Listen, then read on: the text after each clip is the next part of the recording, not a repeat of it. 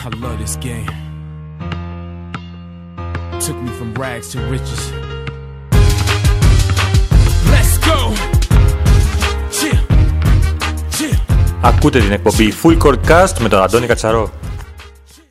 Καλησπέρα σας, καλησπέρα σας. Ε, Καλώς ορίσατε σε ακόμα ένα επεισόδιο Full Court ε, Cast. Ε, Χρήστος Ανέστη κιόλας, ε, πρώτη εκπομπή ε, μετά την ε, Ανάσταση. Χρόνια πολλά ε, σε όλους. Κοντά μας σήμερα σε αυτό το επεισόδιο ο Αντρέας ο Σιζόπουλος. Αντρέα, σε καλωσορίζω. Χριστός Ανέστη, Αντώνη μου. Χρόνια πολλά. Α, α, Ό,τι καλύτερο εύχομαι α, σε σένα και την οικογένεια. Ευχαριστώ πολύ. Ε, είχαμε λίγα τεχνικά προβλήματα, τα λύσαμε όμως, είμαστε εδώ για να, για να συζητήσουμε. Θα συζητήσουμε ε, για την καριέρα σου, όπως κάνουμε ε, σε αυτή την ε, εκπομπή. Θα μιλήσουμε λίγο α, για την α, φετινή πορεία της ε, ΑΕΚ και τη δική σου βέβαια. Α, Λίγο για εθνική, λίγο για τα, την κυπριακή καλαθόσφαιρα γενικότερα, έτσι, να κάνουμε μια συζητησούλα α, από αυτές που κάνουμε. Λίγο από όλα, ας πούμε. Ναι, λίγο απ' όλα. Αλλά α, ξεκινάμε, ξεκινάμε με, το, α, με την καριέρα σου, με το πρόσωπό σου, πώς ξεκίνησες να παίζεις μπάσκετ. Αλλά πριν από αυτό, α, πες μας πώς περνάς αυτές τις μέρες, πώς ε, περνάς ε, στο σπίτι ε, με την πανδημία του κορονοϊού. Εντάξει, κοίταξε, το έχω πάρει πολύ θετικά, όπως πρέπει να το πάρει ο περισσότερος κόσμος, νομίζω. Ε, ξέρω είναι πάρα πολύ δύσκολο. Έχουμε μπει σε μια διαδικασία που δεν έχουμε συνηθίσει. Ε, Εμείς οι αθλητές, ειδικά, είμαστε σε μια πολύ δύσκολη περίοδο ε, που πρέπει να κάνουμε πράγματα από μόνοι μας στο σπίτι, έτσι, ή έστω για, με, με λίγο τρέξιμο έξω. Αλλά από εκεί και πέρα βλέπεις και τη θετική πλευρά του ότι νομίζω σε καμία άλλη περίπτωση δεν θα είχες τόσο χρόνο με την οικογένειά σου και νομίζω είναι κάτι το οποίο πρέπει ο κόσμος να το εκμεταλλευτεί ε, και να δει τη θετική πλευρά αυτού ε, του όλου θέματος που έχει δημιουργηθεί. Ε, και πιστεύω μετά από όλο αυτό, όταν θα ξαναεπιστρέψουμε πλέον στην καθημερινότητα, θα έχουμε κερδίσει κάτι πολύ σημαντικό. Το οποίο, εντάξει, σου είπα, δεν, δεν είναι πολύ εύκολο, είναι πάρα πολύ δύσκολο. Περιμένουμε πάντα τις διακοπές και εκείνο το 15 που θα έχουν όλοι που δουλεύουν για να περάσουν τις οικογένειές τους. Και τώρα, κατά κάποιον περίεργο τρόπο, το έχουμε σε πολύ μεγάλο βαθμό κιόλας. Οπότε, καλό είναι να το εκμεταλλευτούμε. Πραγματικά και έτσι χαριτολογώντας, ε, είπα πριν από δύο-τρεις ημέρες στη γυναίκα μου ότι τόσο καιρό μαζί έχουμε να... δεν, το, δεν το περνούσαμε μαζί ούτε όταν είμαστε φοιτητές. Ε, επειδή τότε δούλευα κιόλας. Πραγματικά Έτσι ούτε ακριβώς. τότε ε, περνούσα τόσο χρόνο με τη, με τη γυναίκα μου. Ε, Έτσι ακριβώς.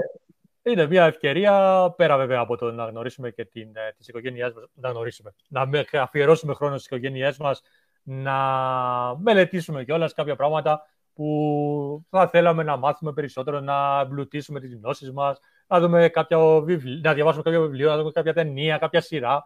Έτσι ο, εκμεταλλευτήκαμε νομίζω αρκετά αυτό το χρόνο. Ακριβώς, ακριβώς όπως τα λες είναι. Λοιπόν, α, ξεκινάμε με, την, α, α, με το ιστορικό σου, με την καριέρα σου, με το πώς ξεκίνησες να παίζεις μπάσκετ, τι ήταν αυτό που σε ότισε να παίξεις α, μπάσκετ, να μπεις μέσα στα γήπεδα. Κοίταξε, ε, μ, εγώ προέρχομαι από αθλητική οικογένεια, αλλά κανένας από αυτούς, από τον προπάπου μου που ασχολήθηκε μέχρι τον πατέρα μου και τη μητέρα μου, κανένας δεν ασχολήθηκε με τον μπάσκετ.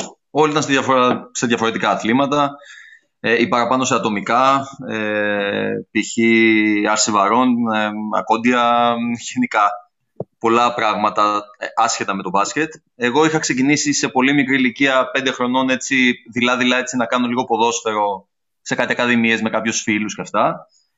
Ε, 7 χρονών όμως, ξέρεις, πολύ αργά. 7 χρονών ε, ήρθαν οι δύο οι κολλητοί μου τότε, ο Παναγιώτης και ο Μιχάλης, και μου λένε έχουμε ξεκινήσει μπάσκετ. Μπάσκετ λέω. Πολύ ωραία. Ε, πού έχετε ξεκινήσει, στον Έσπερο Καλυθέας, στην Αθήνα. Ε, είχαν ήδη ξεκινήσει τα παιδιά ένα χρόνο. Λέω, θα έρθω κι εγώ, αφού είστε κι εσείς εκεί, θα έρθω κι εγώ. Και από την πρώτη χρονιά, νομίζω ήταν... ε, μου, μου έκανε κάτι ε, και το αγάπησα κατευθείαν ε, το μπάσκετ. Και από τα 7 μου ξεκίνησα και ασχολούμουν με το μπάσκετ μέχρι και σήμερα. 30 ολόκληρα χρόνια. Ε, πρώτη σου ε, επίσημη εμφάνιση, μάλλον πες μας στις ακαδημίες, πώς, ε, ε, πώς εξελίχθηκε μέχρι να φτάσεις να παίξεις ε, το πρώτο σου επαγγελματικό παιχνίδι; Ε, στις ακαδημίες ήταν πάρα πολύ ωραία γιατί σου είπανε ήταν πολύ παρεΐστικη η κατάσταση. Ε, παιδιά από τη γειτονιά, παιδιά που μεγαλώσαμε μαζί ουσιαστικά. Ε, περάσανε πολύ σπουδαίοι προπονητές από τις πολύ μικρές ηλικίες. Ε, θυμάμαι και χαρακτηριστικά ότι σε ηλικία των 12 χρονών είχα τον ε, Χριστόφορο Λικογιάννη ε, προπονητή. Ε, που μπορώ να σου πω ήταν το ίδιο αυστηρός όπως είναι σαν αντρική ομάδα και με εμάς, που ήμασταν 12 χρονών. Ε, είχα πάρα πολύ καλούς προπονητές. Ε, το μπάσκετ το έχεις γνωρίσει στην Ελλάδα πάρα πολύ. Δουλεύουν πάρα πολύ καλά στις ε, πολύ μικρές ηλικίες. Ε, μου δώσανε όλα το εφόδια εμένα ε, για να αναπτυχθώ μπασκετικά. Ε, οι, οι πρώτες χρονιές περνούσαν με κάποια απλά τουρνουά, ξέρεις, ε, κάτω των 8, κάτω των 10, τότε δεν ήταν έτσι οργανωμένο όπως είναι τώρα, αλλά υπήρχαν αυτά τα τουρνουά, ε, μέχρι που φτάσαμε σε ένα σημείο στο Παμπεδικό και ξεκινήσαμε μετά τα μίνι που ήταν τα μικρά τουρνουά μας, σε Παμπεδικό και ξεκινήσαμε πλέον τα επίσημα πρωταθλήματα. Ε, στην Κύπρο πότε, πότε ήρθες; Στην Κύπρο ε, έπεσα για μια χρονιά κατά λάθος ε, το, το 96 νομίζω πρέπει να ήταν. Αν θυμάμαι καλά 96-97 ήμουν σε ηλικία 14 χρονών. Ε, είχαμε μετακομίσει ένα χρόνο κάτω εδώ στην Κύπρο για επαγγελματικούς σκοπούς της μητέρας μου ε, και πήγα και γράφτηκα στις Ακαδημίες του Κεραυνού τότε και έπαιξα στα λεγόμενα τρίτα του κεραυνού, στους ε, παιδες Ήταν η πρώτη μου εμφάνιση ουσιαστικά στην, ε, στην Κύπρο τότε. Ε, παίξαμε στο πρωτάθλημα, πήγαμε στο, μέχρι το Final Four των παιδών τότε και ε, βγήκαμε νομίζω τέταρτη. Είχαμε βγει εκείνη τη χρονιά, είχαμε κάνει πάρα πολύ καλή χρονιά και ήταν η πρώτη μου εμπειρία από Ε... Μετά επέστρεψα πάλι πίσω στην Ελλάδα. Ε, έκανα το εφηβικό στον, στον Έσπερο Καλυθέας, έπαιξα και στο αντρικό ε, για κάποιους μήνες, τη χρονιά που ήταν Α2, χωρίς να έχω επίσημες συμμετοχές, γιατί τότε δεν ξέρω αν γνώρισες πώς ήταν τα πράγματα με τα δελτία και με όλα αυτά. Εγώ έπρεπε για να παίξω... Ε, συγγνώμη, Α1 ήταν. Συγγνώμη, γιατί είχα το πρόβλημα το ότι αν έπαιζα εγώ σε ένα παιχνίδι μαζί τους. Κατευθείαν έκανα συμβόλαιο επαγγελματικό και κατευθείαν ήμουν δικό τους για αρκετά χρόνια. Ε, και ήταν ένα, μια απόφαση που είχα πάρει τότε και είχα πει όχι από μόνος μου. Είχα συζητήσει και βέβαια και με τους δικούς μου, με τη μητέρα μου και αποφάσισα να μην το κάνω. Ε, και αυτό αποδείχτηκε στην πορεία ε, πολύ, πολύ καλή επιλογή. Στη συνέχεια θα σου εξηγήσω και γιατί βέβαια και δεν, δεν έπαιξα τότε με την αντρική ομάδα, αλλά προπονούμουν κανονικά μαζί τους. Ε, και ήρθε το καλοκαίρι του 2000, που, ε, του 2001, συγγνώμη, που τελείωσα το σχολείο και είχαμε τους αγώνες αυτό της τρίτης κατηγορίας με, το, με την εφηβική ομάδα της Κύπρου, ε, όπου πήγαμε και το χρυσό μετάλλιο τότε, πήγαμε την άνοδο και με είχε δει ο τότε προπονητής του Αποέλο Τσολάκης, αν τον θυμάσαι. Ναι, ναι. Και μου έκανε το πρώτο μου επαγγελματικό συμβόλαιο στο ΑΠΟΕΛ. Και αυτό ήταν, είπαμε, το 2001. 2001-2002 ήταν η πρώτη μου επαγγελματική σεζόν ε, στην καριέρα μου και ήταν στο ΑΠΟΕΛ. Ναι, ναι. Και έμεινες εκεί για τρία χρόνια συνολικά. Για τρεις σεζόν, ναι. Τρεις σεζόν, ναι, τρεις σεζόν. Και μάλιστα πρόλαβες και έπαιξες και, και Ευρώπη, έτσι. Σε νεαρή ηλικία είχες συμμετοχές σε FIBA Champions Cup, όπως λέγονταν τότε. Ναι, και ναι, ναι. Euro Cup αργότερα. Και το Eurocup, ναι. Και σε ένα από αυτά τα δύο, δεν θυμάμαι, εσύ τα καλύτερα, είχα αναδειχθεί και καλύτερος, πιο βελτιωμένος παίχτη για μια περίοδο. Τώρα δεν θυμάμαι ποια ακριβώς. Πρέπει να τρέξουμε μέσα στο Eurobasket για να το βρούμε αυτό. Ναι. Ήταν πολύ σπουδαία εμπειρία σε εκείνη την ηλικία, να σου πω την αλήθεια. Ε, ένα παιδί το οποίο μέχρι τότε έπαιζε φυσικά και ήταν η πρώτη του χρονιά, το να παίξει Ευρώπη. Εμένα συνδυαστήκαν πάρα πολύ καλά με την πρώτη μου χρονιά. Πρώτη μου χρονιά επαγγελματικά και κατάφερα να πάρω ένα Super Cup και ένα πρωτάθλημα. Έπαιξα Ευρώπη. Ήταν λίγο ονειρικό το ξεκίνημά μου, να σου πω, σαν ε, πιτσιρικάς 18 χρονων ε, ακολούθησε η Ελλάδα. πρώτη σου στάση ήταν, μάλλον η επιστροφή σου στην Ελλάδα, να το πούμε και πιο σωστά. Η επιστροφή μου στην Ελλάδα. Ήταν ο Παπάγου, έτσι. Ε, όχι. Η πρώτη μου στάση ήταν η ΑΕΚΤ. Η Αθλητική Ένωση Καλυθέα της Διφιών, ναι. ναι. Που μετά έχει γίνει Ίκαρος ε, Έσπερος, ενώθηκε και είναι ο Ίκαρος Καλυθέας τώρα. Ε, ο Παπάγου ήρθε πιο μετά, το 2005. Ο Παπάγου ήταν την επόμενη σεζόν, ναι η επόμενη ε, σεζόν. Η ε, ήταν δεύτερη κατηγορία, αν θυμάμαι καλά τότε. Ναι, τότε είχε γίνει ένα σκηνικό το οποίο πρέπει να στο αναφέρω. Ε, μετά την ΑΕΚΤ είχε, με είχε πλησιάσει ένας μάνατζερ, ονόματα δεν λέμε. Ε, με είχε πλησιάσει ένας μάνατζερ τέλος πάντων ε, και μου είχε κάνει ένα, ήθελε να μου κάνει ένα συμβόλαιο ε, να, για να είμαι μαζί του. Και αφού υπέγραψα εγώ αυτό το συμβόλαιο, ε, μετά έμαθα πάρα πολλά πράγματα για αυτόν τον άνθρωπο και τέλος πάντων έβαλα και έναν όρο στο συμβόλαιό μου ότι από τη στιγμή που την επόμενη χρονιά εγώ θα, ξανα, θα ξαναπαίξω γάμα εθνική ε, αποδεσμεύομαι από αυτόν. Και ουσιαστικά έτσι θυσίασα μία χρονιά, βρήκα μία καλή ομάδα, τον Παπάγου, και οικονομικά και σε καλή κατηγορία τότε ε, και έκλεισα γάμα εθνική ακόμα ένα χρόνο και έπαιξα εκεί στον, στον Παπάγου. Ε, την επόμενη χρονιά ήσουν στον Μίλωνα, στην Α2, ανέβηκε σε κατηγορία και έκανες και Ήταν η πρώτη μου... Ήταν η πρώτη μου επαφή με την Α2. Ε, καλή χρονιά δεν θα την πεις. Ε, ε, ουσιαστικά δεν ήταν καλή χρονιά ομαδικά γιατί πέσαμε κατηγορία. Ήταν η πρώτη μου επαφή με την Α2 και ήταν οδυνηρή. Ε, να σου πω την αλήθεια. Δεν το είχα ξαναζήσει ποτέ ε, και δεν το ξαναέζησα ευτυχώς ποτέ μετά. Ε, είχα ορκιστεί τον εαυτό μου ότι δεν θα ξαναμπω σε αυτή τη διαδικασία. Λοιπόν, αλλά ναι, ήταν η πρώτη μου επαφή, ήταν καλή, μέτρια μέχρι έως καλή μπορώ να πω. Ε, γνώρισα πάρα πολλά παιδιά, πολύ καλούς παίχτες, γιατί μέχρι τότε στη ΓΑΜΑ Εθνική δεν ήταν ουσιαστικά ε, τόσο μπασκετικά όλα τα παιδιά, παρά μόνο, ξέρεις, πιο πολύ ε, δύναμη φυσική κατάσταση έπαιζε ρόλο στη ΓΑΜΑ Εθνική. Ε, στην Α2 επιτέλους κατάφερα και έπαιξα μπάσκετ ε, σε ένα επίπεδο το οποίο εντάξει, είχαμε, είχα πολύ καιρό να δω και μ' άρεσε πάρα πολύ.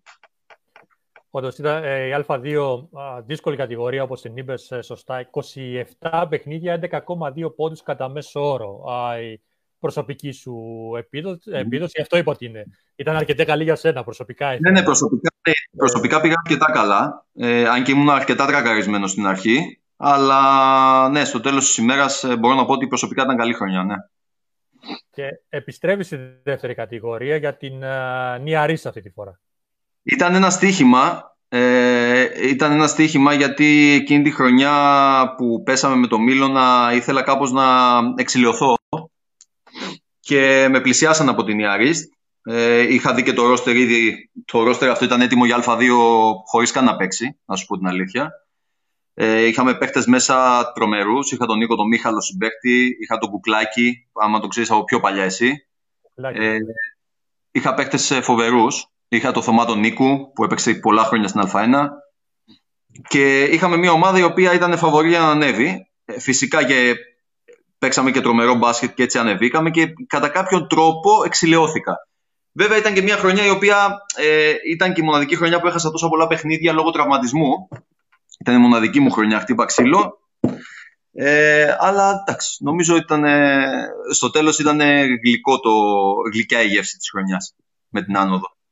Ε, δεν έμεινες όμως η Μιάρης παρά το γεγονός ότι ανέβηκε. Αποφάσισες να μεταγωμίσει, να πας στην ICBS.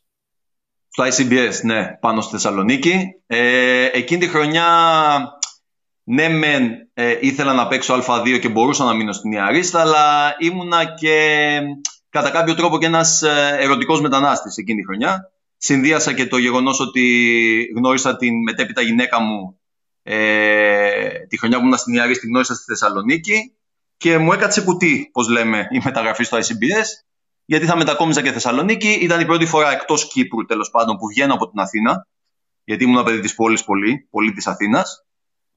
Και ευτυχώς που το έκανα, γιατί έζησα και άλλα, άλλα μέρη από κοντά, είδα άλλους, γνώρισα άλλους ανθρώπους και μου άρεσε πολύ, πάρα πολύ εκεί πέρα. Πάρα και μιας και βγήκες από την Αθήνα και πήγες στη Θεσσαλονίκη, είπες να πάω και λίγο παραπέρα. Πήγες κατευθείαν. από τη στιγμή που βγήκα από την Αθήνα, δεν ξαναπήγα. Μετά δύσκολα έμπαινα πίσω. Είπα να τα γυρίσω όλα μετά. Πήγες ναι. στο λοιπόν, δεύτερη κατηγορία πάλι, το 2009-2010. Mm-hmm. Πώς και αποφάσισες να γυρίσεις πάλι στη δεύτερη κατηγορία; Μία μέρα ήμουνα στην, ε, στη Γυμναστική Ακαδημία όπου σπούδαζα και ήρθε να με επισκεφθεί ο προπονητής της ομάδας. Εκεί ο Γιάννης Οσμυρνιώτης, πολύ καλός φίλος από παλιά, τον ήξερα. Ήξερε βασικά τη μητέρα μου, ε, με ήξερε εμένα και μιλούσαμε γενικά ε, και μου, μου έκανε μια πρόταση οικονομικά πάρα πολύ δυνατή για β' εθνική. Το σκέφτηκα, το ξανασκέφτηκα ε, και με δελέασε πάρα πολύ και το έκανα. Έκλεισα για β' εθνική. Εκείνες τις χρονιές ξέρεις πώς ήταν. Μια ομάδα έλεγε όχι δεν θέλω να παίξω, δεν θέλω να κάνω. Μετά υπήρχαν κάποιες, ε, κάποιες ομάδες που ανεβαίνανε κατηγορίες επειδή κάποιες άλλες δεν θέλουν να συμμετέχουν και ξαφνικά περίπου τρεις εβδομάδες πριν ξεκινήσει το πρωτάθλημα μας ανακοινώνουν ότι θα παίζουμε Α2. Mm-hmm. Οπότε εμείς όπως ήμασταν στημένη ομάδα πήγαμε και πήγαμε δύο κοινοτικούς. Όπως ήμασταν στημένοι.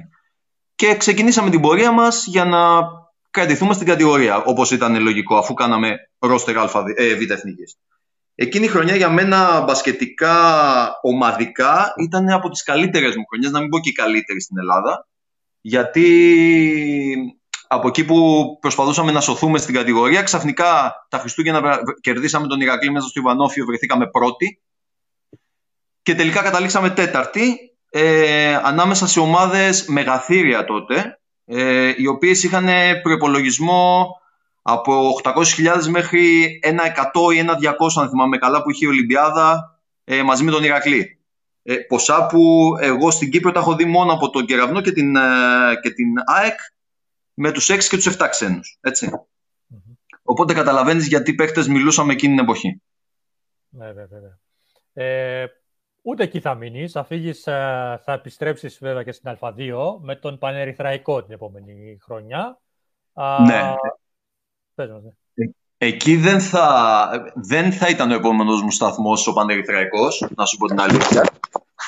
Θα ήταν όφι, αλλά έγινε ένα, έγινε ένα μπέρδεμα με τη σχολή μου εκείνη την εποχή. Πήγα μια, ένα καλό πρωί και ρώτησα στη σχολή μου για τα μαθήματά μου να πάρω μια αναλυτική βαθμολογία και τέλος πάντων μου είχαν πει για ένα νόμο που έβγαινε ότι ε, οι φοιτητές οι οποίοι χρωστάνε κάποια μαθήματα τέλος πάντων αν δεν τελειώσουν μέχρι το 2012 ε, αποσύρονται από τη σχολή και ενώ είχα συμφωνήσει τυπικά με τον Όφη Πήρα τηλέφωνο τον, ε, τον προπονητή, τον ε, Βαγγέλη τον Βλάχο. Του ζήτησα συγγνώμη, ε, τον ευχαρίστησα και του λέω θα ψάξω κάτι στην Αθήνα και τότε μίλησα με την Ερυθρέα, ε, μου κάνανε οικονομική πρόταση που με ικανοποιούσε και πήγα εκεί, ε, λόγω της σχολής. Και εκείνη τη χρονιά ήταν που παρακολούθησα τη σχολή πάρα πολύ εντατικά, καθημερινά ήμουν εκεί και γι' αυτό κατάφερα μέσα σε δύο χρόνια μετά και την τελείωσα. Ε, πάντως, ε, βάσει αριθμών και έκανες την πιο παραγωγική σου χρονιά, 14,9 ναι. πόντους ανά παιχνίδι σε 29 παιχνίδια, mm-hmm. γεμάτη σεζόν ε, και με αρκετά υψηλά νούμερα. Ε, ναι. Και το Ηράκλειο, ο Όφη, ήρθε την άμεσο επόμενη χρονιά. Ήρθε την επόμενη χρονιά, ναι. Ε, ήταν και, ξέρεις, άλλαζε και τις ομάδες ε, έτσι κάθε χρόνο, γιατί όπως καταλαβαίνεις μετά το 2009-10 ε, που ήρθε η κρίση, στην Ελλάδα, όλοι, όλες οι ομάδες προσπαθούσαν να κόψουν λεφτά να κάνουν και προσπαθούσαν να βρουν τα καλύτερα δυνατά συμβόλαια. Mm-hmm. Ε, ο Όφη λοιπόν εκείνη τη χρονιά έκανε μια πάρα πολύ δυνατή ομάδα και από εκεί και πέρα μου έκανε και ένα πολύ καλό συμβόλαιο εμένα και, και πήγα. Ε, ήξερα ότι θα έχω πολλά παιδιά τα οποία ήταν πρωτοκλασάτα αλλά εμένα δεν με φόβιζε αυτό γιατί κι αλλιώς στις προηγούμενες μου χρονιές είχα αποδείξει ότι έχω πρωταγωνιστικό ρόλο στις ομάδες που είμαι και με τα νούμερά μου και με τους ε, προπονητές που με εμπιστεύονταν. Οπότε δεν είχα τίποτα να φοβηθώ και πήγα. Κάναμε μια καλή χρονιά. Δεν πήγε βέβαια όπως περιμέναμε γιατί εμείς είχαμε πάει για να ανέβουμε. Αλλά κατά τα άλλα νομίζω και προσωπικά έκανα πάρα πολύ καλή χρονιά. Νομίζω είχα βγει δεύτερο σκόρ της ομάδας πίσω από τον Αμερικάνο μας.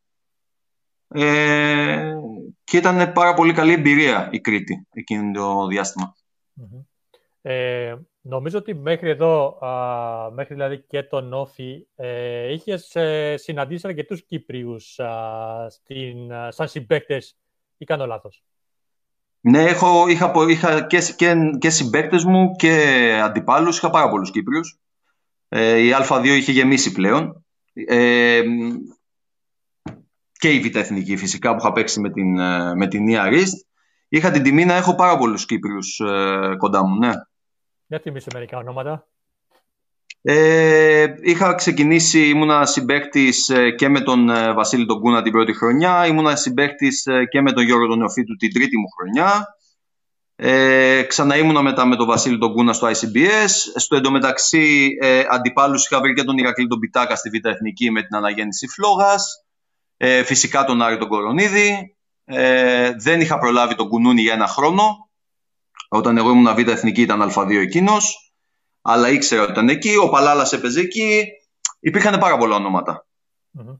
Βρισκόσασταν εσείς έτσι. Εντάξει, βέβαια, εκτός από τους ε, σαν συμπαίκτες ε, που ήσασταν στις ίδιες ομάδες. Γενικότερα, υπήρχε, βρισκόσασταν έξω; Όποτε το επέτρεπε ε, η, απόσταση τέλος πάντων το κάναμε. Ναι, γιατί ας πούμε π.χ. όταν εγώ ήμουνα στην Αθήνα ο Κορονίδης ήταν στην Πάτρα. Ήταν λίγο δύσκολο ε, βρισκόμουν με τα παιδιά που ήταν στην Αθήνα. Α πούμε τον ε, Βασίλη τον Κούνα, τον Γιώργο τον Νεοφίτου, ε, τον Ηρακλή τον Πιτάκα τον έβλεπα όταν πήγαινα Θεσσαλονίκη. Ξέρεις, υπήρχαν και οι αποστάσεις που δεν ήμασταν στην Κύπρο για να μπορέσουμε να το κάνουμε συχνά. Αλλά όποτε βρίσκαμε την ευκαιρία, να το κάναμε. Και έρχεται το 2012, νομίζω χρονιά σταθμός για την ε, καριέρα σου, αφού θα αγωνιστείς στην Α1 με το Ρέθινγκ. Ναι, ε, κοίταξε, πολλοί λένε ότι μπορεί να μην έκανα καλή επιλογή λόγω του ότι δεν έπαιρνα πολύ χρόνο συμμετοχής. Εγώ θα πω το αντίθετο. Εγώ πιστεύω ότι έκανα την καλύτερη επιλογή εκείνο το διάστημα.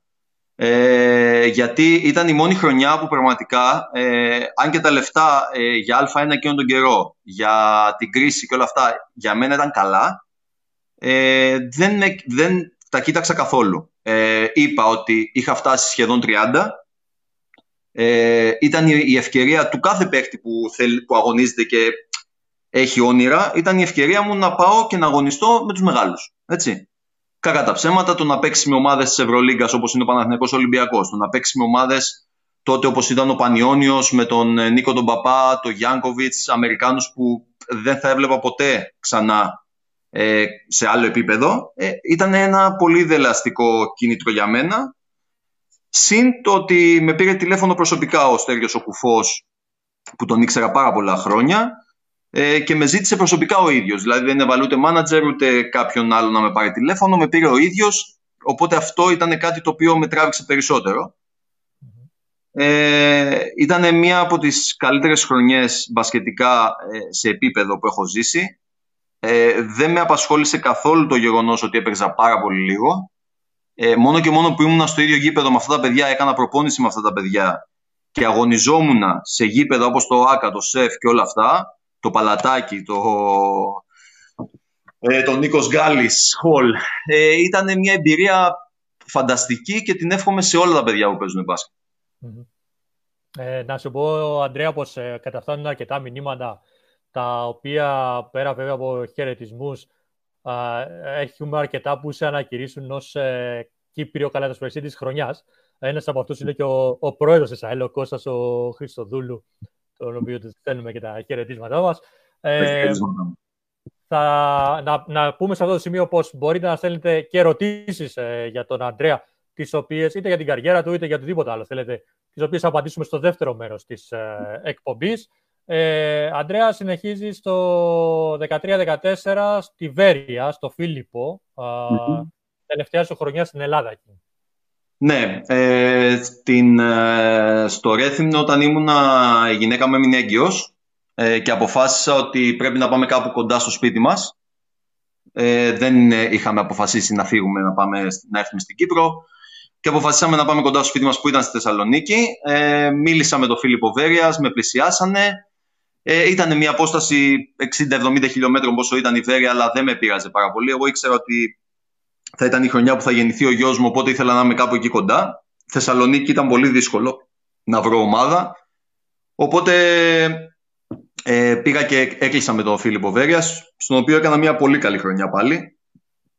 Ε, η ομάδα πήγε καλά, αναλόγως των περιστάσεων, ε, γιατί δεν ήμασταν πάρα πολλοί παίχτες. Είχαμε κάνει μια πολύ καλή, δυνατή εξάδα παιχτών ε, αλλά μέχρι εκεί. Ε, και νομίζω πήγαμε πάρα πολύ καλά σε γενικές γραμμές. Και έρχεται το 2014, επιστροφή στην Κύπρο και πάλι για τον ΑΠΟΕΛ. Μια χρονιά που αξιολόγησε μας πώς ήρθε πρώτα απ' όλα η, πρόταση και πώς εξελίχθηκε συνέχεια. Ε, με, πλησιάσανε από το, με πλησιάσανε από το ΑΠΟΕΛ τότε. Εγώ δεν είχα σκεφτεί ακόμα να γυρίσουμε στην Κύπρο.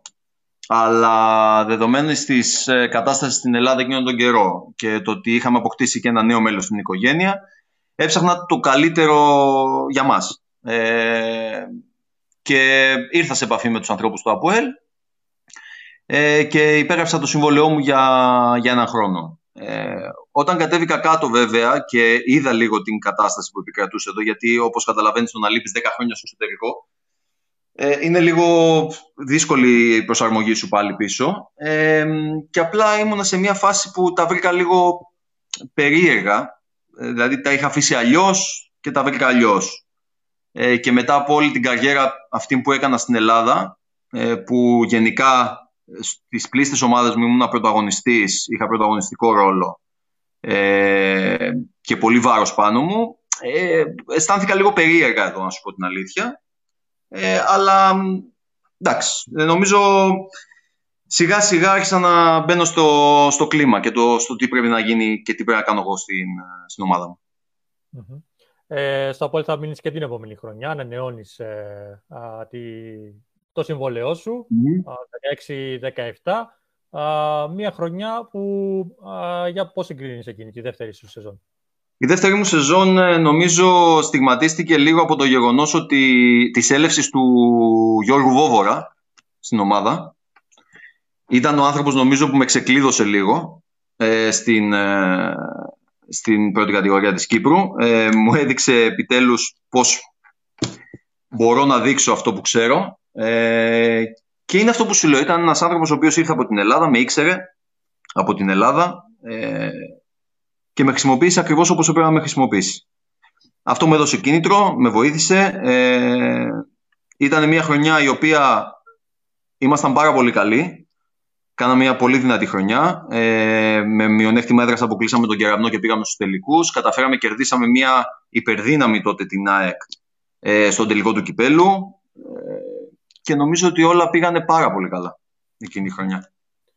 Βέβαια, ήταν ένας τίτλος εκείνο το κύπελο, ο οποίος είναι και ο τελευταίος που έχει κατακτήσει από από τότε. Έτσι. Δεν έχει α, φτάσει ξανά σε τίτλο. Με τον α, ε, Γιώργο Τοβόβαρα, τη θυμάμαι εκείνη τη χρονιά χαρακτηριστικά το πώς είχε ξεκινήσει και πώς κατέληξε. Γιατί ε, είχε ξεκινήσει με κάποια αμφιβολία, με την ομάδα να έχει τα πάνω της και τα κάτω της, αλλά τελικά έφτασε και σε τρόπαιο, που είναι το πιο σημαντικό, αλλά όπως είπες και εσύ, ε, ε, απέκλεισε τον κεραυνό, ένα πολύ καλό κεραυνό εκείνη τη χρονιά ναι. και ανταγωνίστηκε την ΑΕΚ ε, εισάξια στους τελικούς ο Αποέλ. Ναι, ε, είχαμε φτάσει πάρα πολύ κοντά, μπορούσαμε. Ε, ε, έδειξε στο τέλος η ΑΕΚ ότι είχε παραπάνω λύσεις ε, φυσικά στο πάγκο. Αλλά το παλέψαμε με νύχια και με δόντια όλη τη χρονιά. Ε, ναι, δεν είχε ξεκινήσει καλά η χρονιά, αλλά στην πορεία ε, νομίζω γίνανε κάποιες αλλαγές και σε παίχτες. Έγινε και η αλλαγή του προπονητή που ε, χωρίς να θέλω να πω κάτι για τον coach του Γιανναρά, είναι καταπληκτικός προπονητής. Απλά ίσως δεν έκατσε εκείνη τη χρονιά ε, το ρόστερ μαζί του. Ε, ο Γιώργος Οβόβορας ήρθε και έδωσε όθηση στην ομάδα, ε, έναν άλλο αέρα και καταφέραμε να κάνουμε τη χρονιά που κάναμε. Ε, την επόμενη χρονιά θα αφήσεις τον ε, ΑΠΟΕΛ, ε, θα πας στην ε, Λάρνακα, στην ομάδα της ΑΕΚ, εκεί που σε βρίσκουμε μέχρι σήμερα. Mm-hmm. Πρώτη σου χρονιά, την πάρουμε μία-μία, το 16-17. Πες μας πώς την βίωσες και πώς πρώτα απ' όλα πήρες την απόφαση να πας στην ΑΕΚ; Ε, να σου πω την αλήθεια τώρα και δεν θα βγάλω ούτε παράπονο ούτε κάτι. Ε, δεν την πήρα μόνος μου την απόφαση. Με βοηθήσαν και την πήρα την απόφαση να φύγω από το ΑΠΟΕΛ. Ε, εγώ για έναν περίεργο λόγο ε, ήμουνα ήδη το, διένυα ήδη τον πέμπτο μου χρόνο στο ΑΠΟΕΛ. Ε, συνολικά, έτσι. Πέντε χρόνια είχα παίξει στην Κύπρο, πέντε χρόνια στο ΑΠΟΕΛ. Ναι. ναι. Και κατά έναν περίεργο λόγο, ξανά επαναλαμβάνω, δεν ήθελα ε, να αποχωρήσω από την ομάδα. Είχα σκεφτεί τον εαυτό μου, θα τελειώσει σε εκείνη την ομάδα. Τέλος πάντων, οι καταστάσεις ήρθαν λίγο διαφορετικά ε, με τις αλλαγές προέδρων. Ξέρεις πώς γίνεται στο ΑΠΟΕΛ. Κάθε δύο χρόνια συμβούλια, πρόεδροι αλλάζουν, κάνουν και δεν υπήρχε μια σταθερότητα και πλέον εγώ ήθελα κάτι σταθερό. Ε, το οποίο μπορούσε να μου προσφέρει η διοίκηση Λευκαρίτη. Κακά τα ψέματα. Ήρθε και η, η κρούση από τον ε, coach τον Λίνο, ε, το οποίο, τον οποίο τον υπερεκτιμώ ε, και δεν ήταν καθόλου δύσκολο να πάρω την απόφαση να μετακομίσω στη Λάρνα. Ε, νομίζω τότε είχες φύγει από το Απόελ μαζί με τον Biggs. Είχατε πάει και οι δύο στην ΑΕΚ, αν δεν κάνω λάθος. Ναι, είχα την τύχη να έχω τον, να έχω τον Biggs τρία συνεχόμενα χρόνια, τρία ή τέσσερα. Τέσσερα συνεχόμενα χρόνια συμπέχτη μου, που είναι πολύ σπάνιο αυτό. Ε, και ναι, το πήγαμε μαζί, πήγαμε μαζί στην ΑΕΚ. Ε, ήταν τιμή μου που είχα τέτοια ονόματα δίπλα μου, ειδικά ονόματα όπως ο Πρίμος Μπρέζετς. Ε, και έμαθα πάρα πολλά από αυτόν. Έμαθα πάρα πολλά από όλους τους παίχτες εκεί. Ήταν τιμή μου επίσης που είχα αυτά τα μεγαθύρια του Κυπριακού μπάσκετ, τον ε, Γιώργο τον Παλάλα, τον Παναγιώτη Τρισόκα, ε, δίπλα μου. Είχα τον Ιάκωβο, που πάντα τον έπαιζα αντίπαλο και πάντα τον μισούσα εντός εισαγωγικών και του το έλεγα που έπαιρνα τον μαρκάρω. Ε, ήταν φανταστική εμπειρία. Ε, δεν τελείωσε όπως θα έπρεπε η χρονιά για, την, ε, για το ρόστερ που είχαμε, αλλά εντάξει, τι να κάνεις, αυτά έχει ζωή. Ε, προχωρήσαμε, πήραμε δύο τρόπια από τα τρία και πήγαμε για τα επόμενα, την επόμενη χρονιά. 17-18, η οποία α, πώς συγκρίνεις αυτή, καλύτερη, χειρότερη; Ε, 17-18, εντάξει, ήταν μια χρονιά η οποία ήταν για μένα η καλύτερη χρονιά της ΑΕΚ ε, σαν σωματείο. Ε, ήταν μία από τις πιο καλές μου χρονιές σε μένα, ε, γιατί πήγα και πολύ καλά, έπαιζα αρκετό χρόνο, είχα και νομίζω κοντά στους 10 πόντους μεσόωρο, σε μια ομάδα η οποία ήταν full γεμάτη από πολύ καλούς παίχτες ε, και νομίζω πιο επιτυχημένη χρονιά από αυτή δεν έχουμε ξανακάνει με την ΑΕΚ. Η ΑΕΚ γενικά δεν έχει ξανακάνει. Πήγε και τα τρία τρόπαια ε, και νομίζω ήταν και όλα σχετικά, χωρίς να υποτιμήσω τους αντιπάλους, ήταν σχετική, σχετικά εύκολη χρονιά αναλογικά με τις υπόλοιπες. Ναι, ναι, ισχύει. Ήταν μια χρονιά που η ΑΕΚ είχε... Ε, εντάξει, βέβαια, κάποιοι είχαν πει πως ε, το γεγονός ότι δεν έπαιζε και στην Ευρώπη για αποκλειστή ε, στην αρχή της χρονιάς από το FIBA Europe Cup ε, σας έδινε ένα πλεονέκτημα όσον αφορά... Σίγουρα, σίγουρα, βοηθούσε, σίγουρα βοηθούσε στο θέμα φυσικής κατάστασης ε, και το θέμα των τραυματισμών και το πώς θα ήμασταν μέσα στη χρονιά. Αλλά να θυμίσω ότι ομάδες οι οποίες δεν παίζουν Ευρώπη ε, σε σχέση με ομάδες που παίζουν Ευρώπη ε, δεν έχουν τόσο αγωνιστικό ρυθμό όσο οι ομάδες που παίζουν. Οι ομάδες που παίζουν δύο παιχνίδια την εβδομάδα μιλάω, έτσι. Ναι, ναι. Ε, και αυτό το είδαμε και πάρα πολύ, σε πολύ μεγάλο βαθμό φέτος με τις πολλές διακοπές που είχαμε.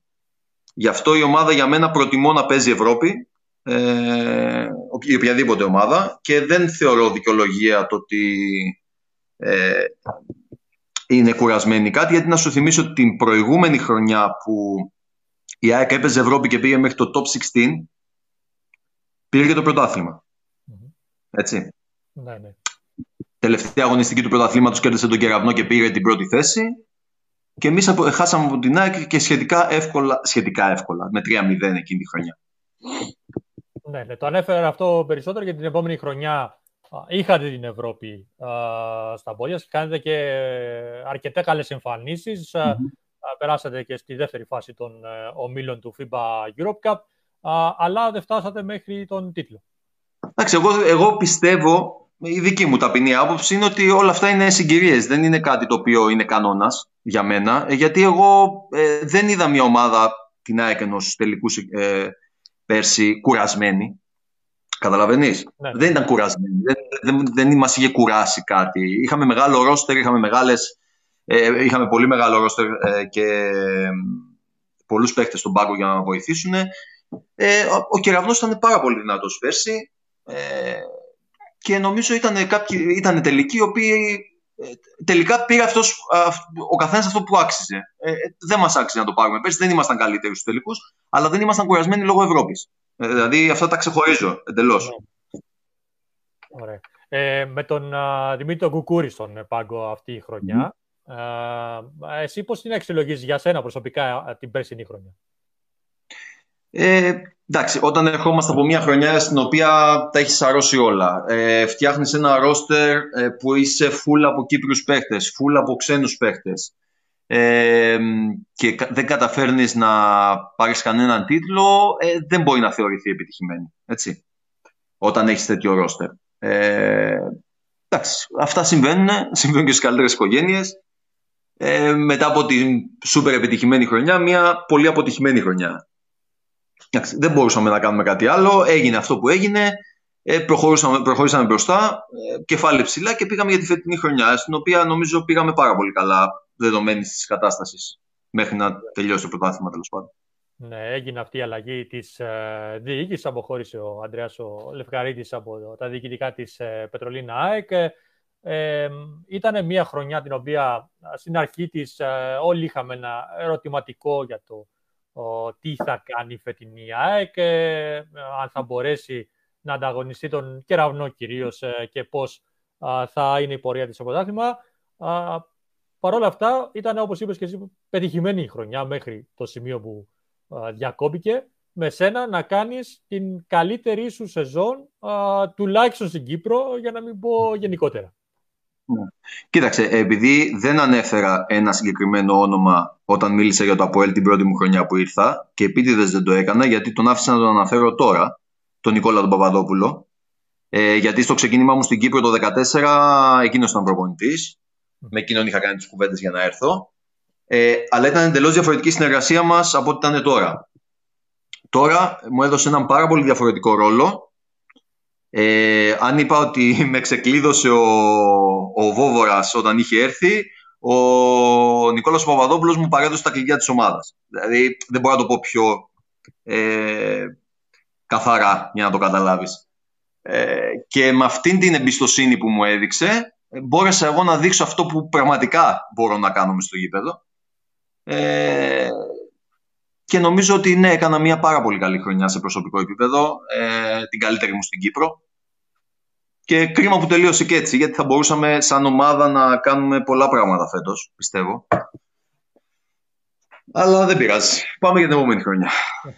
Ε, αλήθεια, αν συνεχιζόταν το πρωτάθλημα, πού περίμενες, τι περίμενες ότι θα πετύχαινε η φετινή ΑΕΚ; Ε, κοίταξε, η ΑΕΚ σαν ΑΕΚ πάντα έχει στόχο τους τίτλους, έτσι.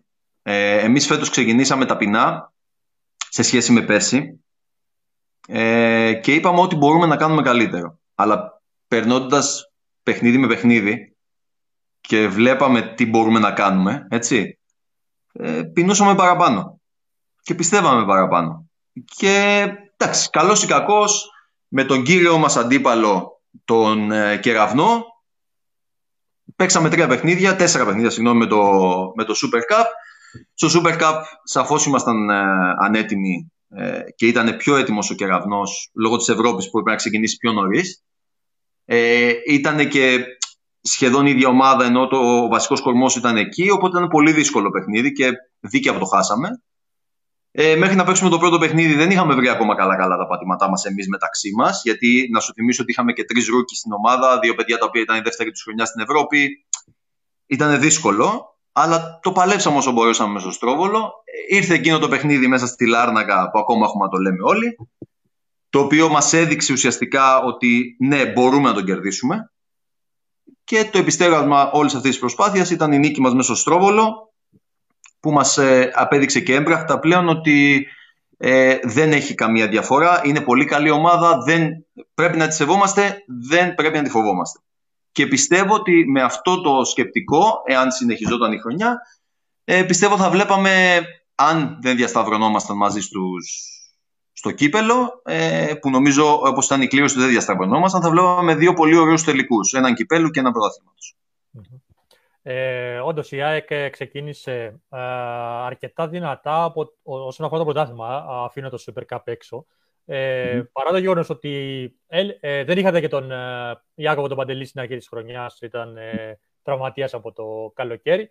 Ε, Παρ' όλα αυτά, παιχνίδι με παιχνίδι, η ΑΕΚ ε, βελτιωνόταν. Ε, mm-hmm. Παρά το γεγονός δηλαδή ότι πήγαινε εύκολα, τις έπαιρνε σχετικά εύκολα τις νίκες παιχνίδι με παιχνίδι, μέχρι ε, πλην του τέρμι με τον κεραυνό. Ε, έδειχνε όμως κάθε φορά, κάθε παιχνίδι, ότι έβρισκε έναν ρυθμό που εντυπωσίαζε. Ναι, και αυτό γινόταν μέσα από την προπόνηση. Τα παιδιά θέλανε ουσιαστικά χρόνο ε, για να εμπεδώσουν αυτά που ήθελε ο Νικόλας. Ε, όλα ήταν, είχαν το στυλ τους, το κάθε παιδί, ο κάθε Αμερικάνος είχε το στυλ του και απλά έπρεπε όλα μαζί να τα ενώσουμε, να κάνουμε αυτό το κράμα που ήθελε να φτιάξει ο, ο Νικόλας. Ε, και νομίζω ότι παιχνίδι με παιχνίδι το καταφέρναμε και παιχνίδι με παιχνίδι προσπαθούσαμε να βρούμε και μια ταυτότητα ώστε να μπορούμε να την παρουσιάζουμε προς τα έξω. Είχαμε βρει, είχαμε βρει δύο. Είχαμε βρει το ανοιχτό γήπεδο, το οποίο ήμασταν πάρα πολύ δυνατοί σε αυτό, και την άμυνά μας. Η άμυνά μας ε, ήταν αρκετά καλή μπορώ να πω, σε σχέση με τα παιδιά και το πόσο νεαρά ήταν και άπειρα. Ε, οπότε πουλούσαμε αυτά τα δύο πάρα πολύ. Και νομίζω ότι φτάσαμε σε ένα σημείο να δείξουμε ότι η φετινή ΑΕΚ, ακόμα και με το χαμηλό budget, ακόμα και με τους πιο λίγους παίχτες, με πιο πολλή συμμετοχή Κυπρίων, ε, μπόρεσε να διεκδικήσει, θα μπορούσε μάλλον να διεκδικήσει και τα δύο τρόπια. Ε, κάποιοι α, ε, σχολίασαν αυτή την ε, σεζόν για την ΑΕΚ ότι ε, έφτεξε ίσως η φανέλα που είχε χτίσει τα τελευταία χρόνια η ομάδα της ΑΕΚ. Ε, έδωσε όθηση δηλαδή και α, στους νέους, παρά το γεγονός, στους ξένους δηλαδή, ε, παρά το γεγονός ότι ε, δεν ξέραν την Κύπρος, δεν ξέραν την ΑΕΚ. Εσύ και ο Παντελή που είσαστε τα περισσότερα χρόνια στην ομάδα, ε, τους δώσατε τα φώτα για να καταλάβουν πού έχουν έρθει.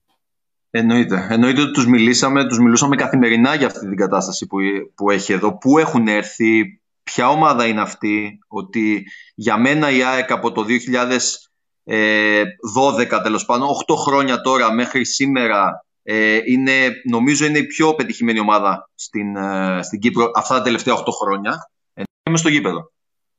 Ε, γι' αυτό και πέτυχε νομίζω φέτος το κράμα αυτό. Ναι, ναι. Ε, όσον αφορά την προσωπική σου επίδοση, νομίζω την περίμενες αυτή την ερώτηση. Έσπασες εκείνο το στοιχειωμένο το, το ρεκόρ ε, καριέρας στο. Έφτασε στους 32 πόντους φέτος απέναντι στον. Ε, να σου πω κάτι, Αντώνη. Με, με έφαγες. Με έφαγες. Τη μία μου έστελνε μήνυμα 26, άντε 25, άντε πότε θα το πέρασε. Με έφαγες. Ήθελα να σε ικανοποιήσω σε κάποια στιγμή και το έκανα. Ευτυχώς πριν τελειώσει και το πρωτάθλημα. Πρόλαβες. Ε, ναι, δεν μου έσπασες όμως το άλλο το ρεκόρ, των 9 ε, τριπώντων. Των 9 τριπώντων, ναι, δεν πειράζει, δεν πειράζει. Γι' αυτό έχουμε στόχο την επόμενη χρονιά. Θα έχουμε κάτι να συζητάμε, έτσι. Θα έχουμε κάτι να συζητάμε και να κάνουμε, ναι. Έτσι. Λοιπόν, για πες, ε, ε, το περίμενες πρώτα απ' όλα ότι θα φτάσεις σε τόσο ψηλό νούμερο; Μιλώ για τη φετινή σεζόν, έτσι, όχι γενικά. Τι εννοείς, ε, τους 32 γενικά το μεσόρωμο. Ε, τους 32 πόντους, ναι.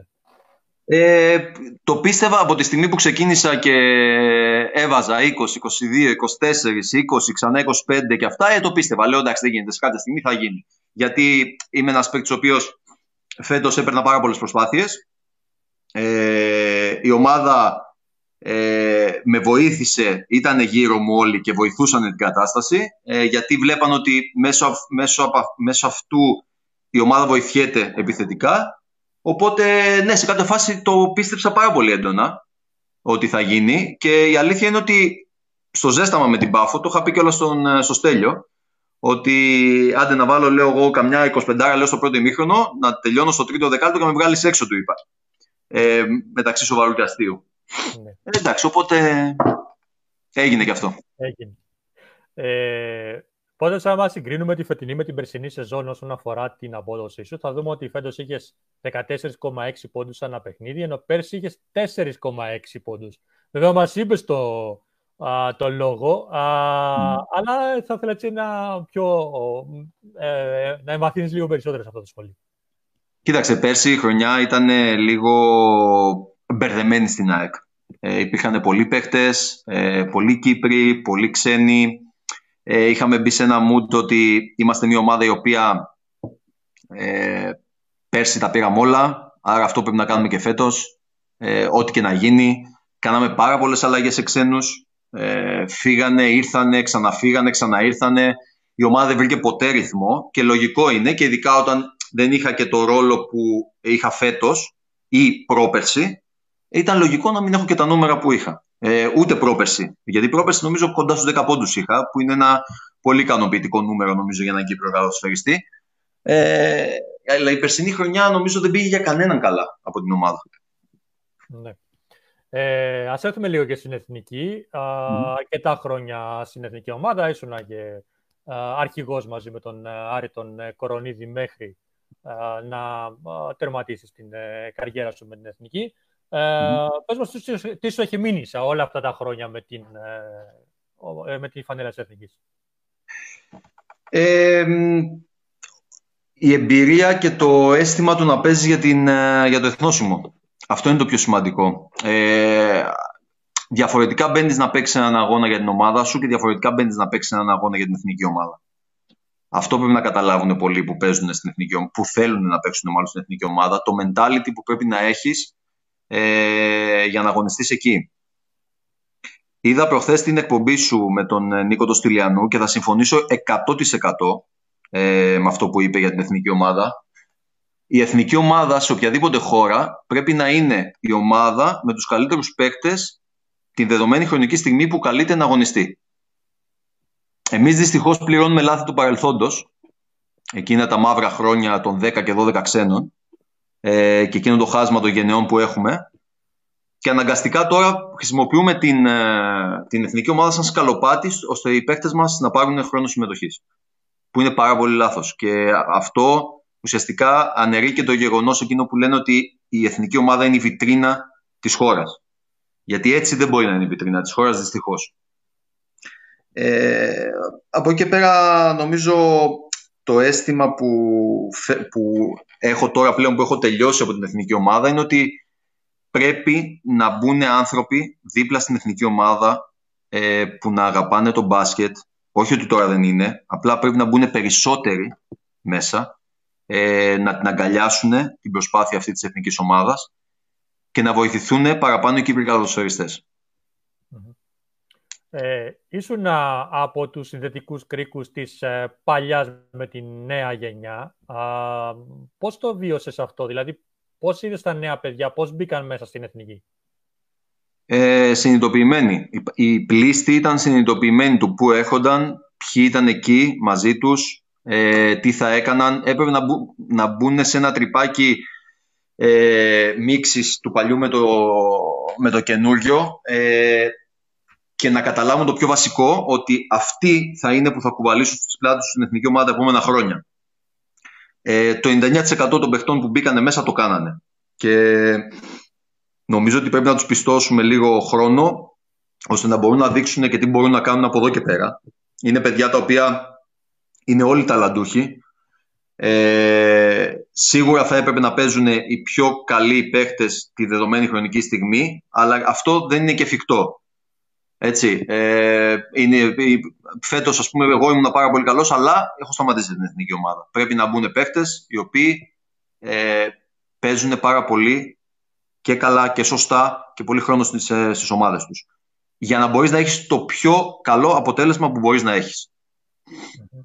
Ε, εσύ σαν Ανδρέας Ζόπουλος, ποια στιγμή της Εθνικής ε, θα κρατήσεις μέσα στο μυαλό σου πάνω από όλες; Ε, δύο θα κρατήσω. Η μία, η πιο δυνατή για μένα, είναι η Άμκη του 17. Αναμφισβήτητα.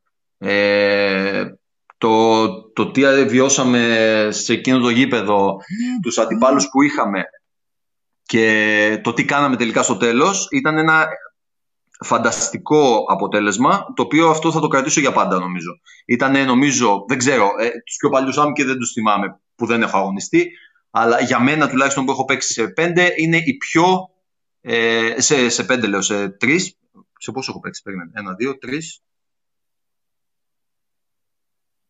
Σε τέσσερις. Συγγνώμη. Σε τέσσερις είναι η πιο δύσκολη άμκε η οποία έχω παίξει. Ε, και η δεύτερη. Πες μου. Ναι, συνέχισε, συνέχισε και θα επιστρέψω. Η δεύτερη εικόνα που θα μου μείνει πάρα πολύ από, από την εθνική ομάδα είναι το παιχνίδι με την Πορτογαλία και η νίκη μας εδώ μέσα. Όταν αντίκρισα, μπήκα για ζέσταμα και αντίκρισα μέσα στο γήπεδο 5.000 κόσμο. Εγώ 5.000 κόσμο μέσα στο Ελευθερία έχω δει μόνο σε τουρνουά του Παναθηναϊκού για την Ευρωλίγκα Εντάξει, και σχεδόν 5.000, όχι, λιγότεροι ήταν, στον τελικό κυπέλου από έλα ομόνια που έπαιζα τότε το 2002-2003 νομίζω ήταν, που ήμουν συμπαίκτη με τον ε, Ιάκωβο τον Παντελή τότε στο ΑΠΟΕΛ, ε, που είχε και ο παδός της Ομόνιας και το ΑΠΟΕΛ. Εκείνο το, το αίσθημα των 5.000 Κυπρίων οπαδών στο γήπεδο, εμένα με, με απογείωσε. Ε, να σε πάω λίγο πάλι στο 2017. Ναι. Ε, εκείνη τη χρονιά επειδή είχα ακολουθήσει την εθνική στο Σαν Μαρίνο, ε, θυμάμαι ότι είχαμε ξεκινήσει με ένα α, συνέστημα, με, ένα feeling τέλος πάντων ότι πάμε και ό,τι κάνουμε. Ήμασταν λίγο έτσι, επειδή ήταν ήδη η Ισλανδία, η οποία ήταν ε, μια αρκετά δυνατή ομάδα και το γνωρίζαμε και ήταν και μάλιστα ο πρώτος μας αντίπαλος η Ισλανδία τότε. Ε, και φυσικα το Μαυροβούνιο, το οποίο ήταν ε, το μεγάλο φαβόρι της διοργάνωσης. Έτσι ακριβώς. Και μόλις μάθαμε κιόλας και το πρόγραμμα που θα έχουμε, ότι μέσα σε πόσες ήταν, 24, μέσα σε νομίζω 40 ώρες, αν θυμάμαι καλά. Ναι, ναι. Θα παίζαμε τρία παιχνίδια με τους τρεις αντιπάλους για τα μετάλλια. Ακριβώς. Έτσι. Και, με το, και το τελευταίο παιχνίδι, το τρίτο, θα είναι 10 ώρα το πρωί με το Μαυροβούνιο. Ναι, ναι. Ε, μετά από αυτό, νομίζω, λέγαμε, εμεί, ε, εμείς τουλάχιστον είχαμε πάει και είχαμε πει, εντάξει, θα μπούμε μέσα, θα δώσουμε ό,τι είναι να δώσουμε και πάμε να δούμε αν θα μπορέσουμε να πάρουμε ένα μετάλλιο. Αλλά ήρθε η πρώτη νίκη, ήρθε η δεύτερη, παίξαμε τον τελικό με το Μαυροβούνιο και τον κερδίσαμε. Λέμε εντάξει, παιδιά, ε, βάλτε μας να παίζουμε 10 ώρα το πρωί, δεν πειράζει. Αλλά είχαμε πάει με ένα σκεπτικό πιο χαλαρό.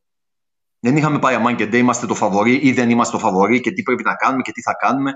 Σε αυτό ήταν, νομίζω, ο Μανούλα ο, ο Γιαναράς ε, και μας ε, πήρε το καλύτερο από τον καθένα μας εκείνη την, ε, εκείνο το καλοκαίρι. Πραγματικά και είναι και κάτι που είχα σχολιάσει άπειρες φορές. Εκείνο το κλίμα που είχατε μεταξύ σας και ακόμα υπάρχει βέβαια σε εθνική ή διεθνής, ήταν κάτι απίστευτο. Δηλαδή, σας έβλεπα στον πάγκο και ήσασταν μια πραγματική, δεν θα πω παρέα, οικογένεια. Ε, υπήρξα στην εθνική ομάδα 16 χρόνια. Ε, τα τελευταία τρία, το κλίμα που υπήρχε στην εθνική ομάδα δεν το έζησα ποτέ ξανά. Και αυτό γιατί ε, κανένας, μα κανένας από τους 12 παίχτες που ήταν στην εθνική ομάδα δεν έβαζε το εγώ του πάνω από την ομάδα. Κανένας. Ποτέ. Ούτε για το σκοράρισμα, ούτε για το πόσο έπαιζε, αν θα έπαιζε ο Νίκος ο Στυλιανού, αν θα έπαιζε ο Σιζόπουλος παραπάνω, αν θα, έπαιξε, αν θα έπαιζε ο Ιάκωβος παραπάνω, αν θα έβαζε τον Ρομπέρτο τον Μαντοβάνη μέσα. Καταλαβαίνεις, θέλω να σου πω. Τίποτα. Οτιδήποτε γινότανε για να διατηρηθεί η ομάδα μπροστά στο σκορ όλοι μαζί μια οικογένεια. Ε, θυμάμαι και το παιχνίδι με την Ανδόρα στο τέταρτο, το τέταρτο παιχνίδι. Ναι. Είχα αποβληθεί εκείνο το παιχνίδι, αν, αν, το, αν το θυμάσαι, με δεύτερη τεχνική ποινή. Και πήγανε, μετά το είδα φυσικά, γιατί εγώ είχα πάει προς τα αποδητήρια και έβλεπα από τη φυσούνα το παιχνίδι. Ε, και είδα μετά από μια φωτογραφία, είχαν κρεμάσει τη φανέλα μου τα παιδιά στο, στο κάγκελο για να είμαι μαζί τους στον πάγκο. Θέλω να σου πω πράγματα τα οποία είναι σαφώς μια οικογένεια. Είναι μια κατάσταση η οποία δεν είχα βιώσει εγώ τα προηγούμενα 13 χρόνια και είχα την, ε, ε, την τύχη τα τελευταία τρία να το ζήσω. Ε, εντάξει, να περάσουμε και στα α, δρόμενα της ε, Κυπριακής Καλαθόσφαιρας το τελευταίο, τα τελευταία χρόνια. Το, α, πες μας ε, μια πρώτη τοποθέτηση, το πώς βλέπεις την, ε, την Καλαθόσφαιρα στην Κύπρο. Λοιπόν, ε, όπου να αρχίσω. Ε, για μένα πρέπει να γίνει, το έχω ξαναπεί και μέσω του συνδέσμου, ε, έπρεπε να γίνει μείωση χθες των ξένων. Ε, συνέχεια ακούω για το επίπεδο των των, του πρωταθλήματος και πόσο θα πέσει το επίπεδο του πρωταθλήματος αν φύγουν οι ξένοι και έρθουν πιο πολλοί Κύπροι. Ε, Αντώνη μου, είσαι στο χώρο αυτό δεν ξέρω και εγώ πόσα χρόνια. Πραγματικά πιστεύεις ότι το επίπεδό μας αυτή τη στιγμή είναι αυτό που αναλογεί στην Κυπριακή καλαθόσφαιρα; Όχι, όχι. Σίγουρα. Θέλω να πω ότι χωρίς να δικήσω τα παιδιά, υπάρχουν, υπήρχαν φέτος, είχαμε 9 ομάδες, 45, 50, να σου πω εγώ περάσαν 60 ξένοι από την κατηγορία φέτος. Ένα, ένα νούμερο σου λέω εγώ. Ε, χωρίς να θέλω να φανώ κακός, οι, οι 40 και με κάρτα φιλάθλου άλλες εποχές δεν θα μπαίνανε καν στο γήπεδο. Αν καταλαβαίνεις θέλω να σου πω. Ναι. Το να, φέρνουμε, να λέμε ότι φέρνουμε ξένους και να φέρνουμε ξένους τα, τα οποία τα παιδιά είναι rookies, δεν παίζουν, ε, θα πάρουν ξέρω εγώ, ένα χι ποσό πολύ μικρό για να έρθουν να παίξουν μόνο και μόνο επειδή είναι Αμερικάνοι. Εγώ προτιμώ αυτό το ποσό να το δώσει σε έναν Κύπριο, να του δώσει το χρόνο που του αναλογεί και να μπορέσει να παίξει. Μιλάμε τώρα με τον Ανδρέα του Σιζόπουλο και την καριέρα του, αλλά ξεχνάμε να πούμε ότι ο Ανδρέας Σιζόπουλος η πρώτη του επαγγελματική χρονιά ήταν σε μια ομάδα του ΑΠΟΕΛ, στην οποία ήταν 18 χρονών, ξεκινούσε και βασικός τα παραπάνω παιχνίδια και είχε μόνο δύο Αμερικάνους. Καταλαβες; Εγώ πήγα τα εφόδια που έπρεπε να πάρω. Πήγα το χρόνο που έπρεπε να πάρω και εξελίχθηκα. Γιατί λέμε πώς θα κρατήσουμε τα παιδιά στο μπάσκετ. Όταν τα παιδιά στο μπάσκετ βλέπουν ότι. Ε, Ωραία, θα πάμε μέχρι το εφηβικό, μετά θα πάμε αντρικό, δεν θα παίζουμε. Έχει πέντε, έχει έξι Αμερικάνους.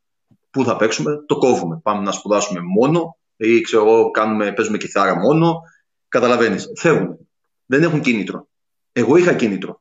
Ε, πο- ε, όλη αυτή η γενιά που είμαστε τώρα στα τελειώματά μας είχαμε το κίνητρο, βρήκαμε το χώρο. Καταλαβες; Μμμ. Αυτό πρέπει να αλλάξει. Για μένα πρέπει να αλλάξει. αυτό. Ε, δεν, δεν, πρέπει να γίνει restart εντελώς. Δεν υπάρχει κάτι άλλο για μένα για να φτιάξει αυτό το, όλο το πράγμα που έχει δημιουργηθεί τόσα χρόνια. Ε, Και το οποίο έχει κάνει κακό και γενικότερα στην καλαθόσφαιρα. Ε, Και στον κόσμο το βλέπεις ε, και στις ομάδες. Ε, υπάρχει έτσι μια γενικά ένα πράγμα που δεν νομίζω να αρέσει σε κανέναν τελικά αυτό το πράγμα. Όχι, δεν νομίζω και δεν είναι, δεν είναι πρόβλημα νομίζω η κάρτα φιλάθλου που, ενώ, που είχε γίνει όλο αυτό και καλά δεν είχε κόσμο. Κόσμο δεν είχαμε από τη χρονιά που ήρθα στην Κύπρο, το 2014 που δεν υπήρχε κάρτα φιλάθλου και πάλι ήταν άδεια τα γήπεδα. Ποιος θα έρθει; Ποιος θα έρθει; Η Κύπρος δεν είναι μια ομάδα που έχει μεγαλώσει με το μπάσκετ όπως το ποδόσφαιρο. Θέλει το μπάσκετ να ταυτίζεται, να μπορεί να ταυτιστεί με τους παίκτες. Δεν είναι όπως είναι η Ελλάδα που έχουμε μάθει. Ε, ακόμα και στην Ελλάδα με τέτοια ποσά, με τέτοια εκατομμύρια που υπήρχαν τόσα χρόνια και πάντα υπήρχαν έξι ξένοι. Μμμ. Μέχρι εκεί είχες πάντα έξι Έλληνες. Πάντα. Και μπορούσε, ε, ε, είχε, ο Παναθηναϊκός είχε 30 εκατομμύρια. Δεν μπορούσε να φέρει 10 ξένους παιχταράδες. Μπορούσε. Δεν το έκανε όμως, έπαιρνε Έλληνες. Έλληνες ο ένας, Έλληνες ο άλλος. Πρέπει να στηρίξουμε το εγχώριο προϊόν. Δεν, δεν υπάρχει κάτι άλλο για μένα.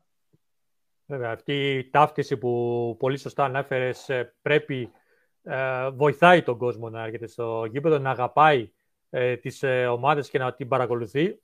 Είναι και ένα, ε, ένα από τα πράγματα που προσπαθούμε να κάνουμε και εμείς σαν δημοσιογράφοι, να στηρίξουμε τον Κύπριο καλαθοσφαιριστή.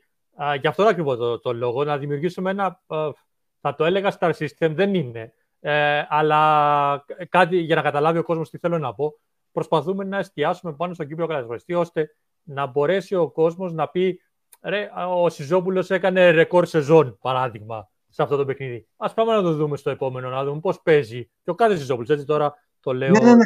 μπροστά. Κατάλαβα τι λες. Έχεις απόλυτο δίκιο σε αυτό. Εννοείται. Ε, γιατί στο τέλος της ημέρας, Αντώνη μου, οι Κύπροι μένουν πίσω στη, στην Κύπρο. Ενώ ε, ο Κύπριος θα πάρει την ευθύνη για το πρωτάθλημα που θα χαθεί. Για το κύπελο που θα χαθεί. Ε, δεν, δεν καταλαβαίνω γιατί πρέπει να ρίχνουμε τη βαρύτητα μόνο στους ξένους.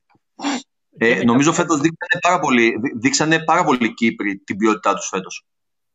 Ισχύει και, και είναι και αυτό που λέγαμε νωρίτερα, έτσι, ότι ε, η- ο Κύπριος θα πει και στον ξένο σε τι ομάδα έχει έρθει, θα το δείξει, ε, να το γνωρίσει την ομάδα που έχει έρθει, ώστε να ξέρει και εκείνος πώς θα πρέπει να αντιμετωπίσει, ε, πώς, να, πώς θα είναι η αντιμετώπιση του μέσα στο γήπεδο, έτσι. Ναι.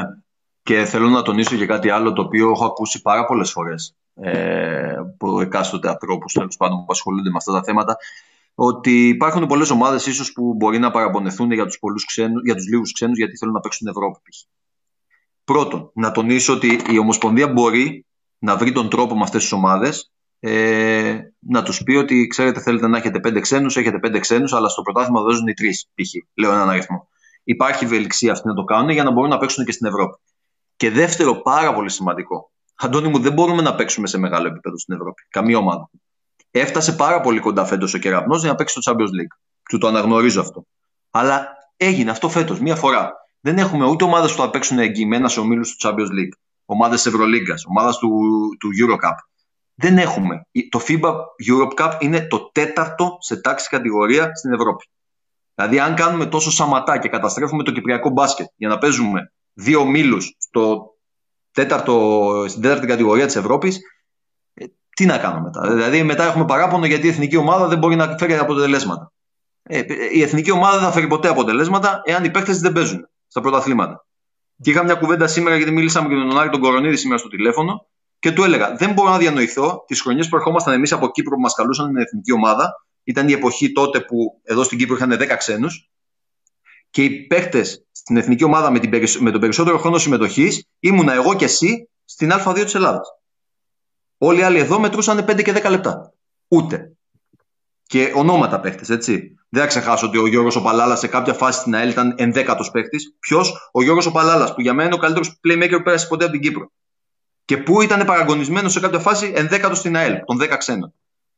Θέλω να σου πω, ήταν πολύ λάθος αυτό και δυστυχώς το πληρώνουμε τώρα. Και αν δεν γίνει κάτι ε, άμεσα, ε, νομίζω ότι δεν, ε, οι, οι επόμενες γενιές ε, δεν ξέρω πώς θα ακολουθήσουν αυτό το δρόμο του μπάσκετ. Σίγουρα και α, παίζει ρόλο και το γεγονός ότι οι νεότερες γενιές, αυτές που βγαίνουν τώρα, μιλάω, όχι αυτές που είναι ήδη α, στην πρώτη κατηγορία, δεν, είναι, δεν έχουν την ίδια υπομονή που μπορεί να είχατε εσείς όταν ήσασταν μικροί. Υπάρχουν και άλλες ασχολίες, υπάρχουν και άλλα πράγματα να ασχοληθεί ένας νεαρός, οπότε το να μην τους δώσουμε την προοπτική να αγωνιστούν σε μια ομάδα πρώτης, δεύτερης κατηγορίας, έστω, ε, τους, ε, θα βρουν αλλού διέξοδο. Έτσι είναι, έτσι είναι. Είναι πολύ εύκολο πλέον στις μέρες μας τώρα να, να απογοητευτούν τα παιδιά και να φύγουν. Είναι, είναι μαθημένα αλλιώς. Δεν ξέρω πώς να σου το πω. Είχαμε μεγαλώσει διαφορετικά εμείς σε άλλες συνθήκες πιο δύσκολες, ανοιχτά γήπεδα, τσιμέντα. Ήταν, ήταν άλλη φάση, ε, καταλαβαίνεις, αλλά είχαμε και το κίνητρο. Το ότι, ξέρεις, θα πω 18, και θα μπω στην ομάδα και θα παίξω. Ε, δεν θα έχω να, να παραγωνίσω δύο Κύπριους ε, superstar και τρεις Αμερικάνους superstar. Κατάλαβες τι γίνεται; Ε, είναι και τα κίνητρα που δίνεις ε, στα παιδιά. Δυστυχώς. Το τι γίνεται στο αναπτυξιακό, α, το έχεις παρακολουθήσει καθόλου; Ναι, παρακολουθώ. Παρακολουθώ τι γίνεται. Νομίζω ότι γίνεται αρκετά καλή δουλειά πλέον. Είχε ξεκινήσει με τον πρόεδρο τον Λούι και συνεχίζεται τώρα. Ε, αλλά αυτά τα παιδιά πρέπει να έχουν και συνέχεια. Πρέπει να έχουν και συνέχεια, έτσι. Και ένα πολύ σημαντικό γεγονός είναι ότι και οι παίκτες των αναπτυξιακών, αλλά και οι παίκτες ε, που είναι σε πιο μικρή ηλικία ε, σε ομάδες, δεν κάνουν τίποτα το καλοκαίρι. Mm. Κάθονται. Ε, χάνεται πάρα πολύς χρόνος. Δηλαδή, θέλω να πω, δεν υπάρχει.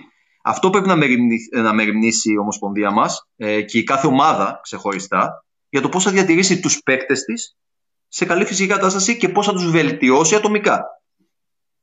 Ε, δεν μπορούμε να τελειώνουμε το πρωτάθλημά μας Απρίλιο και να ξαναπιάνει μπάλα επίσημα το Σεπτέμβρη. Ε, αυτοί οι έξι μήνες, πέντε μήνες τελειώνουν μπασκετικά. Ό,τι έχεις κάνει γκρεμίζεται. Βέβαια, βέβαια.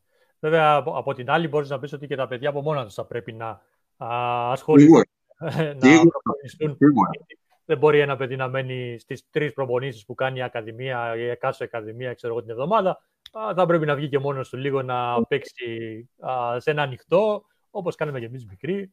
Εκείνα τα ε, ναι, αλλά είναι αυτό που λες. Εμείς το κάναμε αυτό όταν ήμασταν μικροί, γιατί ήμασταν κάπως διαφορετικοί στο μυαλό. Είχαμε λιγότερες επιλογές να κάνουμε, για να ξεφύγουμε τότε. Ε, και κάναμε αυτό το πράγμα. Τώρα είναι πολύ δύσκολο να βρεις εδώ παιδιά τα οποία θα πάνε να κανονίσουν να, να παίξουν σε ένα ανοιχτό ή κάτι. Ε, γι' αυτό νομίζω πρέπει να μεριμνήσουν παραπάνω και οι ομάδες και η Ομοσπονδία για αυτό το κομματι Ωραία. Αντρέα, εγώ έχω ολοκληρώσει με τις ερωτήσεις μου. Να δούμε αν υπάρχει κάτι από τον κόσμο που μας ε, παρακολουθεί. Δεν είναι πολλές ερωτήσεις. Οι περισσότεροι χαιρετίσματα σου στέλνουν ε, από την Κρήτη και τον Όφη, μάλιστα. Ο, ο Φλίγκος, ο Βασίλης, σου στέλνει χαιρετίσματα. Είχε λέει τη χαρά να σε δει όταν αγωνιζόταν στην Κρήτη στην ομάδα του Όφη. Εξαίρετο χαρακτήρας και παίκτης, ε, ε, λέει ο, ο Βασίλης. Ευχαριστώ πολύ. Η Ειρήνη Βάσο, ε, Σάβα λέει επίσης ότι είσαι καταπληκτικός. Θα ήταν τιμή μου να σου μοιάσει ο γιος μου. Α, λέει η Ειρήνη Σάβα. Ε, επειδή ξέρω το γιο της και πρόσφατα είδα και τα βίντεο του, ε, θα γίνει πολύ καλύτερος από μένα. Έχουμε μία ερώτηση για την τελευταία φάση στο Κίτιο, στο μάτσο με τον Κεραυνό, λέει. Δεν ξέρω, να σχολιάσει κάτι άλλο. Τι να σχολιάσω. Όσοι το είδανε, νομίζω ξέρουν ακριβώς τι έγινε. Δεν μπορώ να πάρω θέση τώρα πλέον εγώ. Νομίζω είναι κάτι το οποίο το είδε όλη η Κύπρος. Uh, πολύ συμμερίζονται τις απόψεις σου σε ό,τι έχεις πει μέχρι τώρα. Uh, αυτό, Αντρέα, δεν ξέρω αν θέλεις εσύ να συμπληρώσεις κάτι άλλο. Εγώ νομίζω ότι τα είπαμε όλα, τα καλύψαμε όλα, τουλάχιστον. Ε, χάρηκα πάρα πολύ που με, που με έδωσες σε αυτό το χρόνο να πω κάποια πράγματα και για μένα και γενικά για τον μπάσκετ.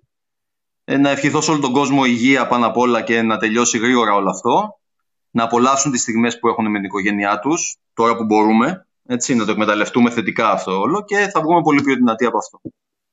Ωραία. Α, σε ευχαριστώ και πάλι, Αντρέα. Α, mm. Ήταν η εκπομπή Full Court ε, Cast. εμείς ανανεώνουμε το ραντεβού μας για την επόμενη εκπομπή.